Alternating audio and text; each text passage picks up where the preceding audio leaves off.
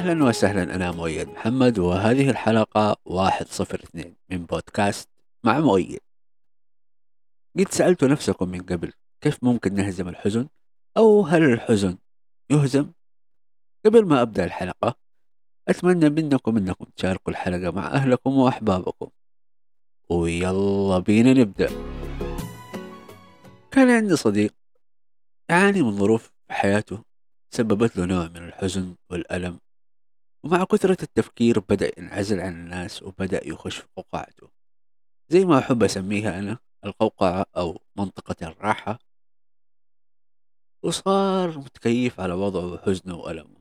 غاب عني بالشهور، وبعد مدة تقابلنا ودار بيننا حوار كيف قدر يتغلب على حزنه وألمه. الخطوة الأولى، اعرف سبب ألمك. تخيل تروح مكان بدون وجهة محددة، أكيد راح تضيع، والألم والحزن لهم مكان أو سبب. عشان نتعافى منه لازم نعرف إيش السبب، ممكن تكون مواقف أو تراكمات سابقة. عشان نهزم الحزن لازم نحدد وجهتنا ونعرف سبب ألمنا. الخطوة الثانية، اقبل ألمك ولا تحاول الهروب منه. طول ما أنت تهرب من المواجهة ما راح تتعافى.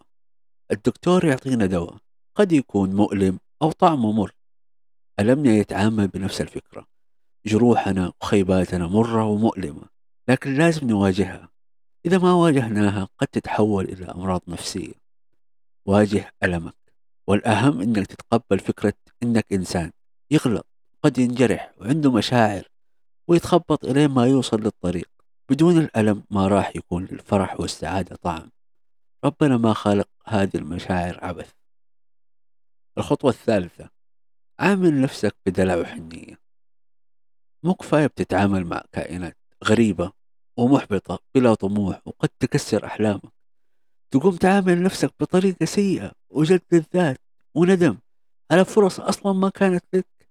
دلع نفسك حبها بكل عقدها وكلاكيعها. الخطوة الرابعة، أحيانا لازم تأخذ راحة من الأشياء المؤلمة لك. لما انت مرض الدكتور يطلب منك راحة، أحيانا لازم تأخذ راحة من كل حاجة، تأخذ خطوة للوراء عشان تشوف الصورة كاملة، تعرف سبب ألمك وتتقبله.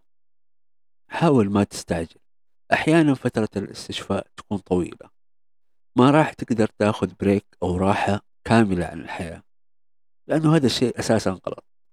لكن اعتزل ما يؤذيك فقط.